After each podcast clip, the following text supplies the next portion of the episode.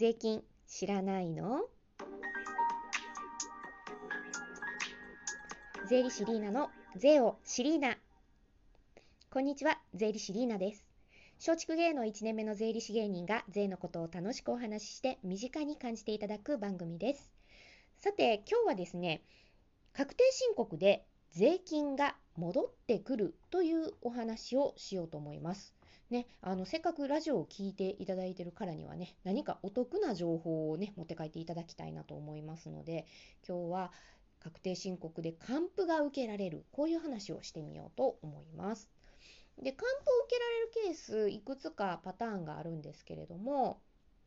例えば一番多いのはお給料の方ですかね。え、ー、と、給与所得者、給料であのおきお金をもらってる人で、あの年末調整って言って、あの年末で税金を清算するのがあるんですけれども、その年末調整っていうのをせずに、途中で会社を辞めちゃった方は、確定申告をするとその途中まで働いてた年の途中までで源泉徴収されて引かれていった税金が所得税が戻ってきます確定申告をすると。でその時の目印としましては源泉徴収票これ所得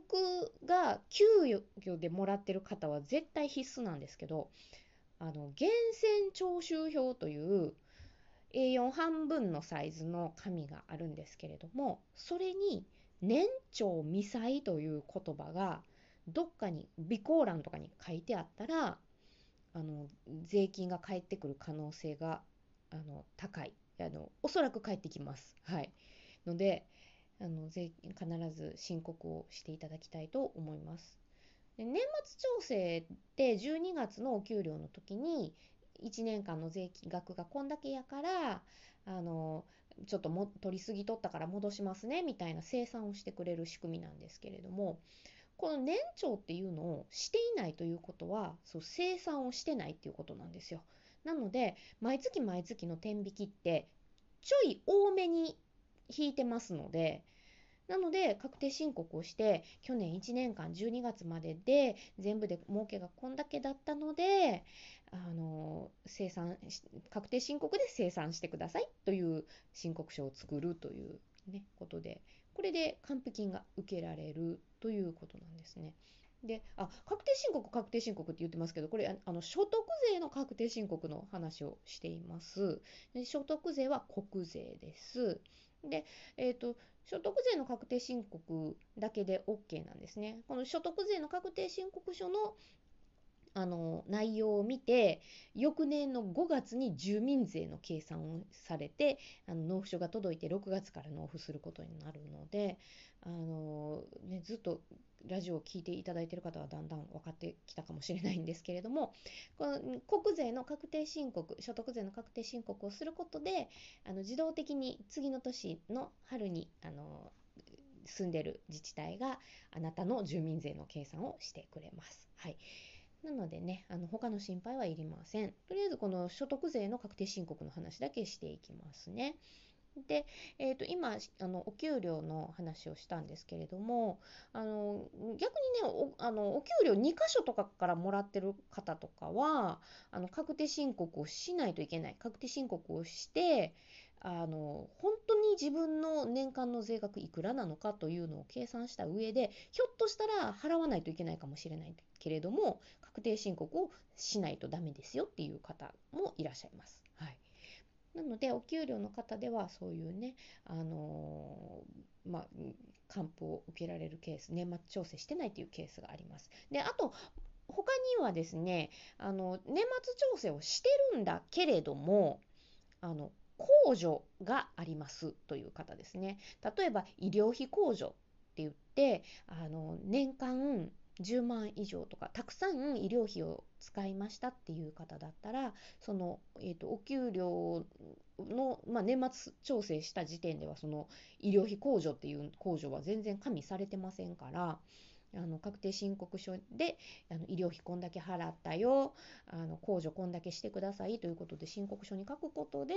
あの控除が受け受けられて、まあ、年末調整で生産した結果の税額よりもうちょっとプラスアルファで返ってくるというねことになりますね。まあ、あの医療費控除の他にも寄付金の控除だったりとかあと、まあ、年末調整でしなかった場合は住宅ローン控除、ね、ローン持ってる方の控除とか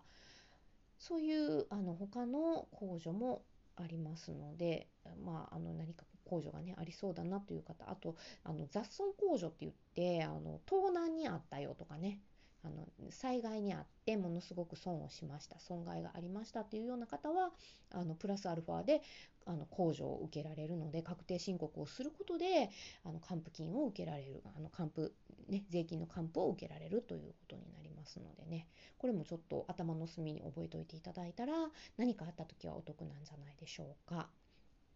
はい、えー、次にですねあとはどんな方が還付受けられるかというとこれあの実際に最近芸人さん芸人の先輩であったパターンなんですけれどもあの例えば、えーと、年間そうですね年間5万円ぐらいの収入があったとします。で年間5万だからまあね芸人さんとかだったらそんなに仕事もたくさんまだなくって1年間であの全部の収入が5万だったよっていう方でこういう方はあのあ自分はちょっとしか収入ないから確定申告せんでええやって言って何もされない方とかが多いんですけれどももうこういう方ほどね確定申告しといてください。なぜかというとあの5万円年間あの芸人で報酬もらってる方は5000円返ってきます確定申告したら、ね、年間10万円あの収入がもしあったら1万円返ってきます、はい、っていうのはあの芸人さんだけじゃなく、まあ、いろんな形で報酬コンサル業とかもそうだし私たち税理士とかもそうなんですけれども大体10%ぐらい引かれた状態で報酬って支払われるんですよね。そういうタレント業の方だったりとか、あの弁護士、税理士、そういう事業の人のあの報酬っていうのは、もともと10%引いといてくださいねというルールがあるので、あの会社からそのお金を受け取ったらですね、10%がもう引かれた状態なんですよね。なので、あの年間本当に収入が少ないっていう方は、あのもちろん年間の税額計算したら0円ですっていうふうになるのでその源泉徴収として天引きされていた税額が丸々返ってきたりするんですよね。だから他でアルバイトを相当してる方とかはひょっとしたらあのそんなに返ってこないかもしれないけどでも10%までいく人はいないか。ね、大概あのアルバイトぐらいだったら5%の税率のところなのでせめて半分は返ってくるかな。なのであのあんまりあの芸人の先輩たちのお話聞いてたらそのいや申告自分は関係ないから少ないからみたいなことを言われてる 先輩たち結構いるんですけどいやもうそういう方ほど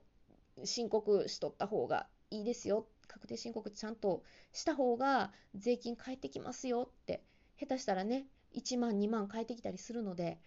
であの私がそのお話しさせていただいて還付受けれましたっていう先輩は、えーと、過去3年分遡ってされたのかな。だからあの数万円受け取れたのですごく助かりましたっていうことをおっしゃってたのであの確定申告ねあの可年度分過去の分もあの3年間遡って出せますので今からでも遅くないので、あの、還付がありそうな方はね、あの、ぜひとも確定申告、税務署に行ったらできますので、やってみてください。はい。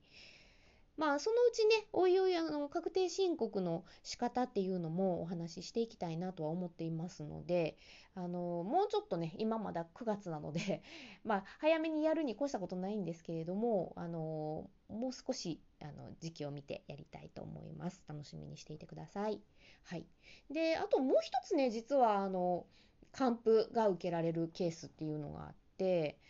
あの配当とかってもらってる方あんまりいらっしゃらないかな株が趣味とかっていう方あんまりいないかな。ね、最近あの優待とか株主優待とかも面白いものとかいろいろあるのでそういうのをいろいろ買われて株をちょっと投資の一つとして持ってられる方もいるかと思うんですけれどもあの収入所得がすごい少ない方であの配当の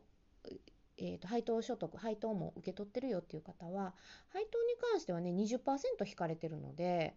あの確定申告したら、まあ、確実に税金返ってくるんですよね。でただこの方に関してはちょっと注意しないといけないのはあの所得税は還付されるけれどもこれそのまましとったら住民税であの住民税の計算のベースも金額が上がっちゃうので住民税払えとか言われたりあとあの社会保険料国民保険国保とかあの健康保険入られてる方はその住民税の申告の金額ベースであの保険料の算出されちゃうので金額上がっちゃうっていうケースがあるのでそこはちょっと慎重にしないといけないなっていうのはあるんですが例えばねあの、えーと、子供に株を贈与してますとなんか相続対策みたいなのでであのまだあの小学生ですとかね小さいお子さんがその株の配当を受け取ってるような状態はこれあの確定申告するとあの他の所得収入が全然ないので還付があの丸々20%丸々返ってきますのでかなりこれは大きいですね。でしかもあの小さいお子さんとかあの扶養に入ってますのでね。あのなので社会保険料も関係ない、ね、国保の金額も変わらないのであのこれはお子さんのお子さんにもし株の贈与とかをされてて小さいお子さんなんかがあの株を持っていたらぜひ確定申告をして税金をね20%の税金取り返していただいたら結構有意義なんじゃないかなと思いますので参考になさってください。はい。いかがでしたでしょうか？真面目に税金の話しましたが、まあ、時々こういうがっつり税金のお話もしていきたいなと思います。えー、ぜひともね、いいねボタンを押していただいたりとか、あの